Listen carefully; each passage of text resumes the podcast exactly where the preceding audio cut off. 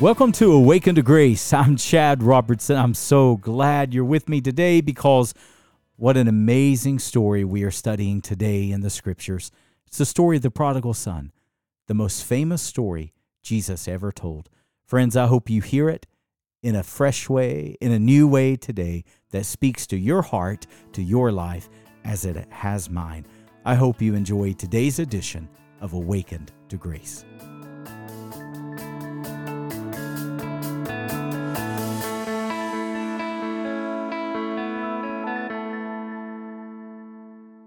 Luke chapter 15. We have been in a series this month called Lost and Found. Today, I want to share with you just a few remarks concerning the prodigal son. That is perhaps one of the most famous stories that Jesus ever told. You can find it in Luke 15, beginning with verse 11.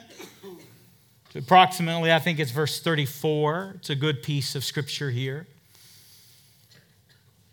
We began this study by examining carefully verses 1 and 2.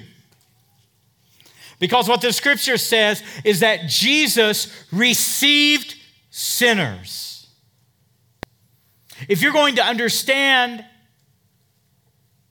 the weightiness of Luke 15, if you're going to understand the significance of this chapter, if you're going to understand the thread that runs through all three of these stories, what you must understand is this text is about salvation. It's about Jesus welcoming sinners.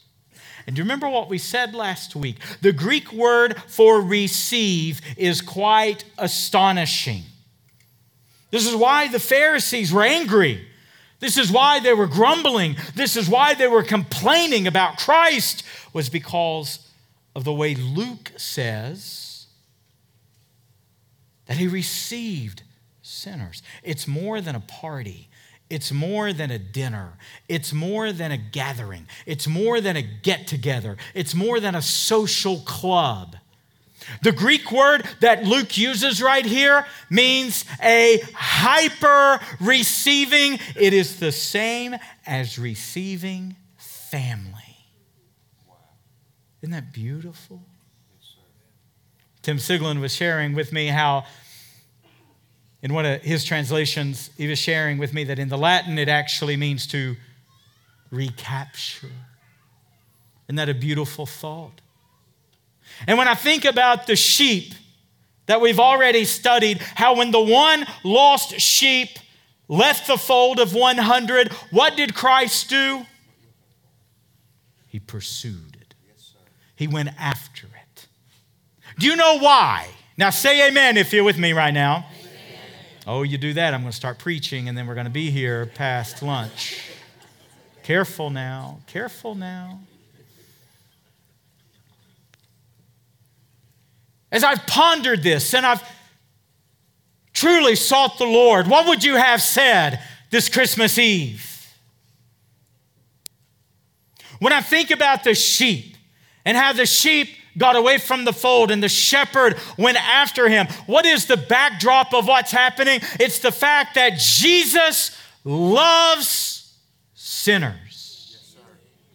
and he goes after them, amen.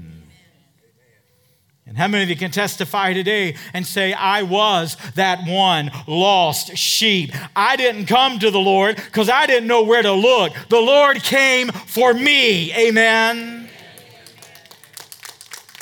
He pursues us. When I think about the woman who lost the silver coin, which we studied last week, I tell you what is remarkable to me about that story. It's the fact that the coin was always in her possession. Although it was lost, it was still spoken for, it was still claimed. Amen. The shepherd didn't look at the sheep and shrug his shoulders and say, Ah, we'll get a new one. The woman didn't lose the coin and shrug her shoulders and said, Ah, it's replaceable. No. It's invaluable. And now, when we come to the most famous story of Jesus in this series of three unbelievable parables that Jesus tells, the stakes continue to go up, the price continues to escalate. And it goes from a sheep to a silver coin to now a son. And what I appreciate so deeply this Christmas season is that the sheep always belonged to the shepherd, even when it was lost. The coin always belonged to the woman, even when it was lost. And the son always belonged to the father, even when he was in a far away country. And what the Holy Spirit has tasked me to say to you today, you who are in your sin today, you who would be a prodigal today, you who are lost today, I tell you what the Holy Spirit is saying to you that it doesn't matter how far you run, it doesn't matter how deep into the pit of sin you go. You have always belonged to God, and you will always belong to God. Always. And that's why no addiction can break that. No sin can claim you. No relationship can pull you so far from God that He is not in hot pursuit of you.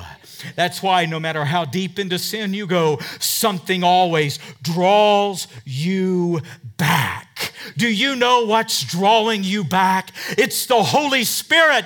It's because before you were ever formed, before you were even in your mother's womb, before the foundations of the world were ever laid, God knew you and God loved you and God spoke for you and God claimed you. Hallelujah.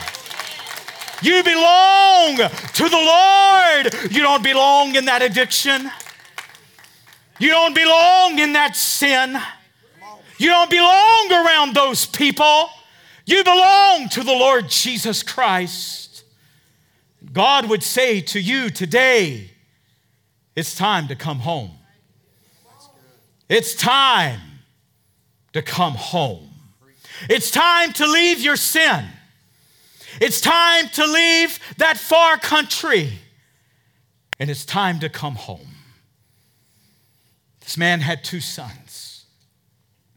Verse 11, he had two sons. Verse 12, the younger said to his father, Give me my portion. Give me my share of the property. I want it now.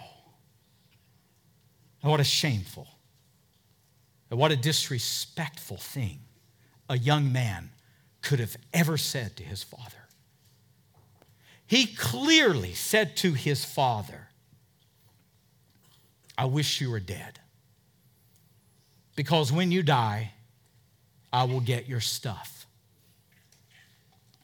And he clearly told his father, You're dead to me, and I want what's mine, and I want it now.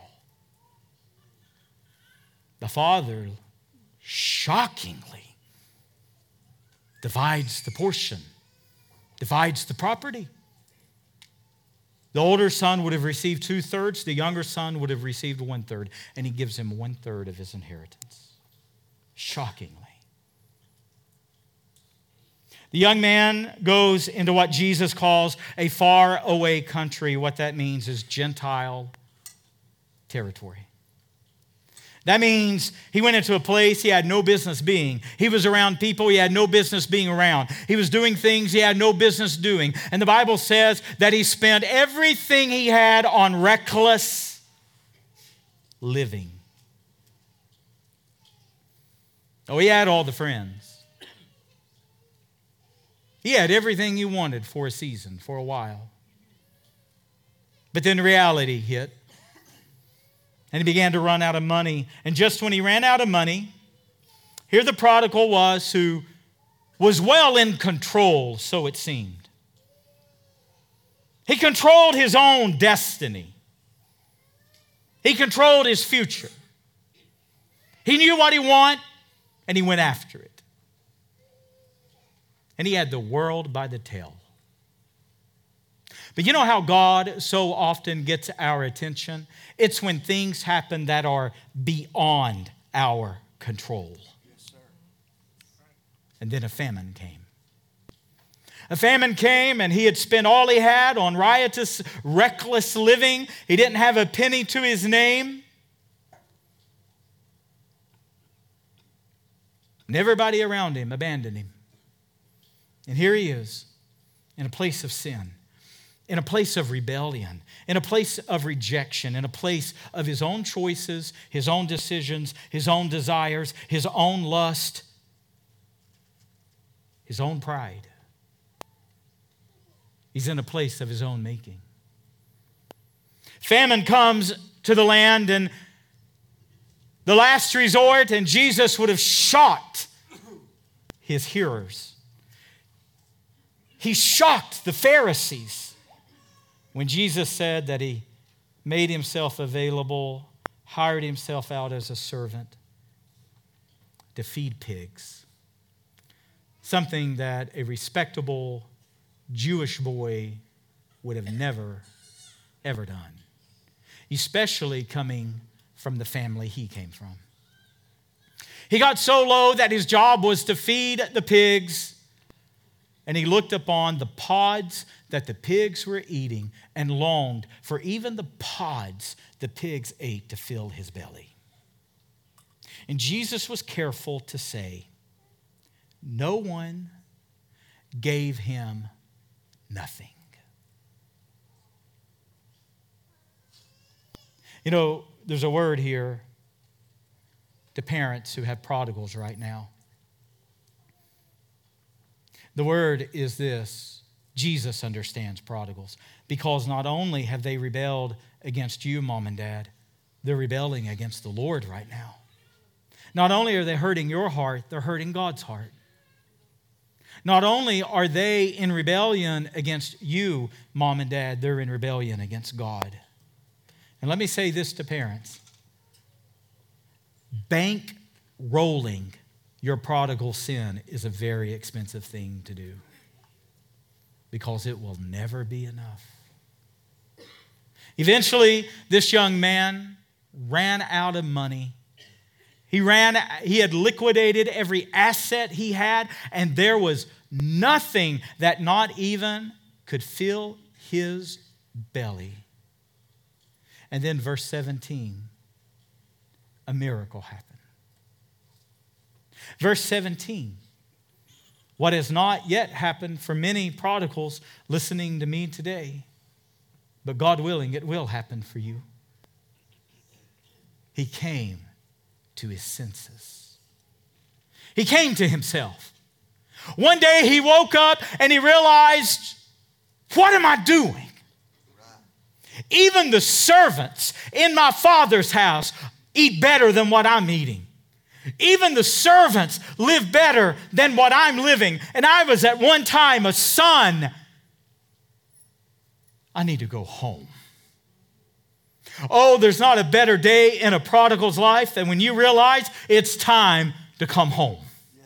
It's time to leave the far away country. It's time to leave your place of sin. It's time to leave your place of rebellion. It's time to leave your place of pride and arrogance, and it's time to come home. But that was not going to be an easy thing. This prodigal, when he realized it's time to make my way home,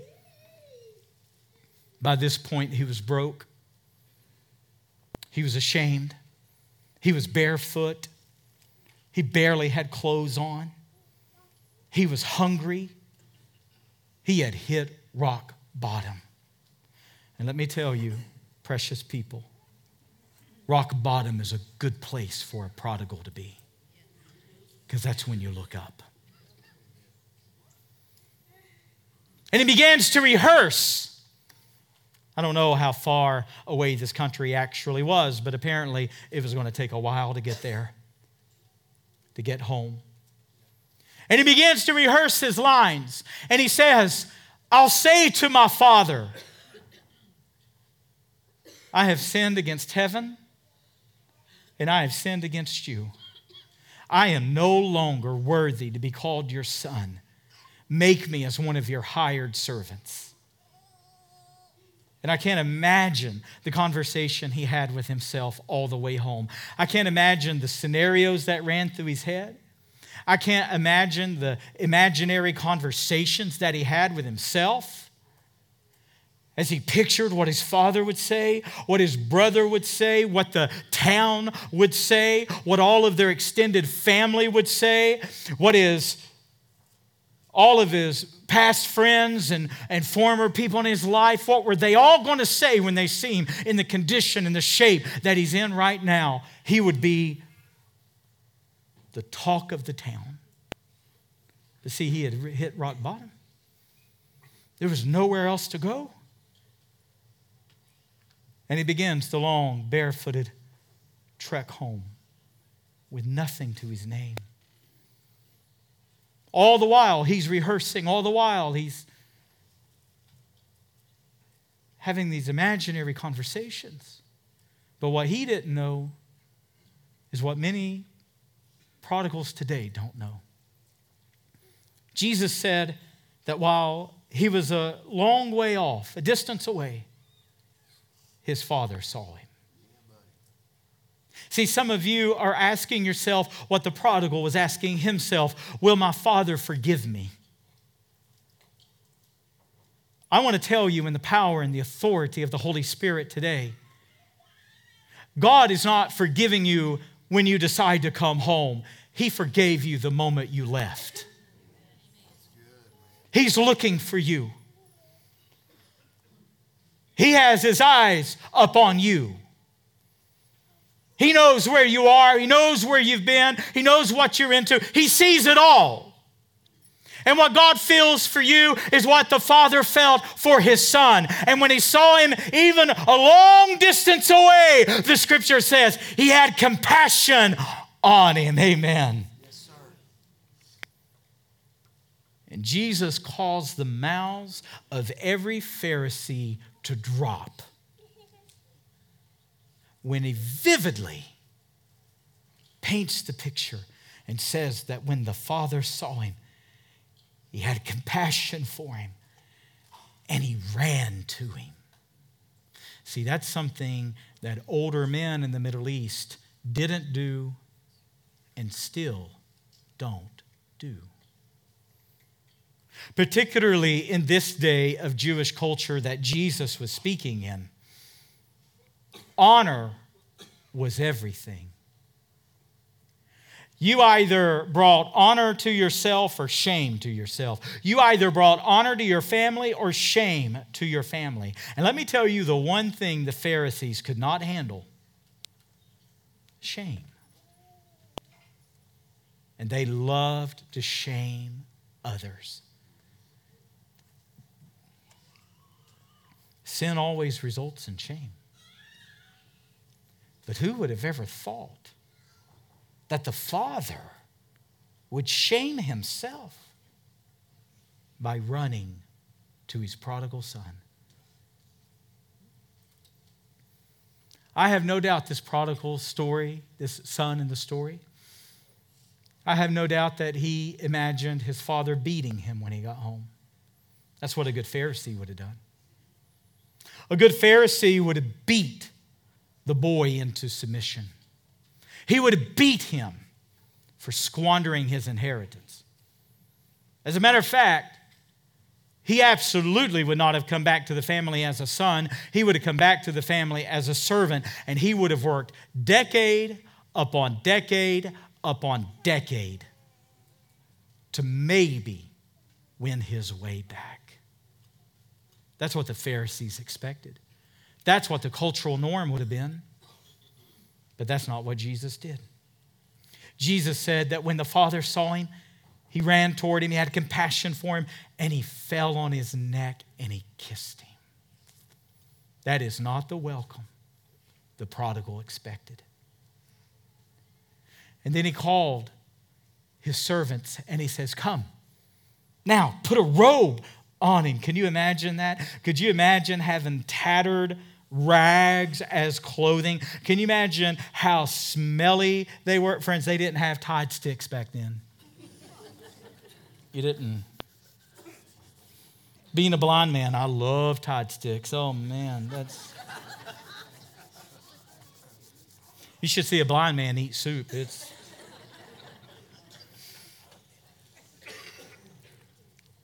Can you imagine having a job of feeding pigs?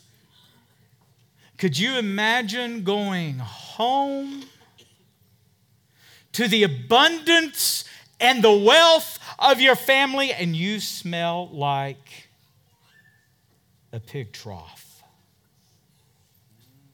Be assured it's what he smelled like.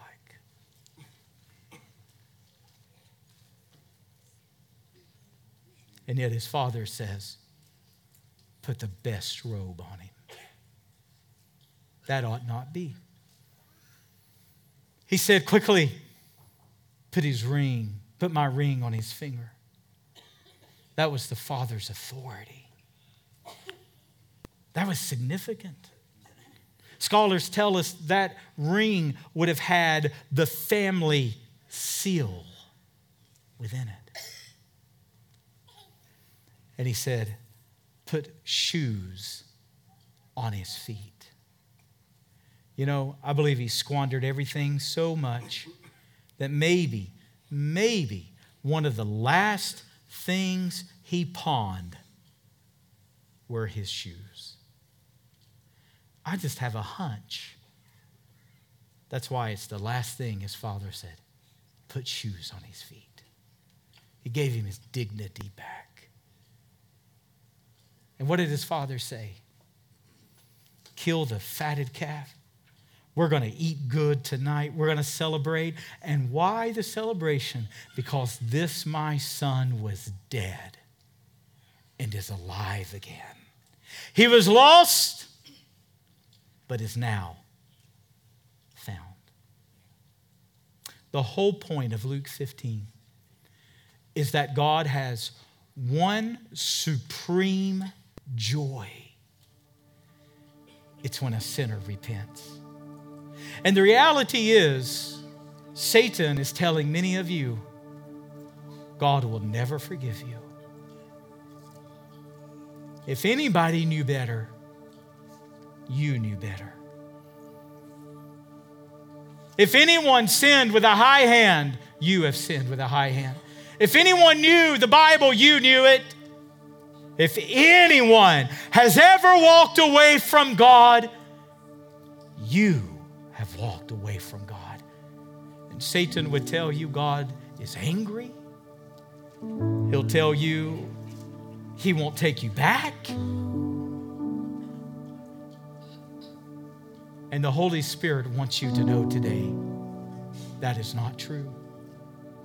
God forgave you the moment you left.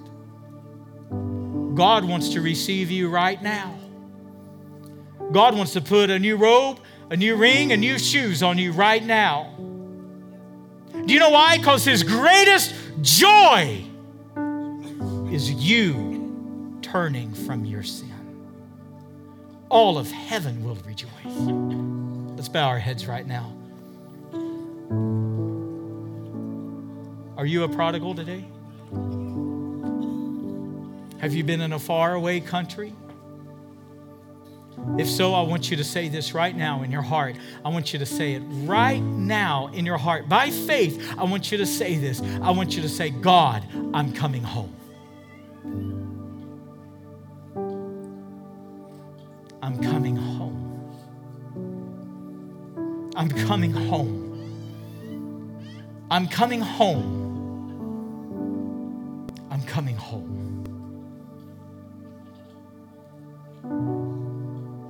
I don't know who you are.